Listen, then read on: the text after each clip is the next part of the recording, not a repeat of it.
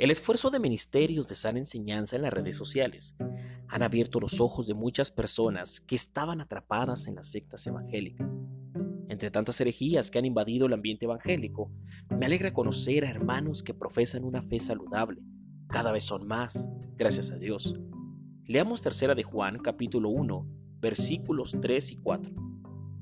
Pues mucho me regocijé cuando vinieron los hermanos y dieron testimonio de tu verdad, de cómo andas en la verdad.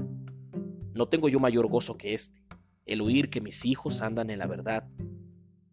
Los hermanos fieles a Jesús tienen buen testimonio delante de los creyentes incrédulos. Caminan en la luz que les provee Cristo, en la sabiduría de la palabra y en el poder del Espíritu Santo. No necesitan ser anunciados con bombo y platillo como los falsos maestros del Evangelio de la Prosperidad. Amados hermanos, lo digo una vez más, me alegra en gran manera saber que hay creyentes que andan en la verdad, que piensan y se comportan como cristianos, que viven una comunión genuina con Cristo. ¿Usted también se alegra conmigo? Es mi deseo que Dios siga levantando hermanos fieles a Cristo, hermanos que defiendan una fe bíblica cristocéntrica, hermanos que alegren mi corazón.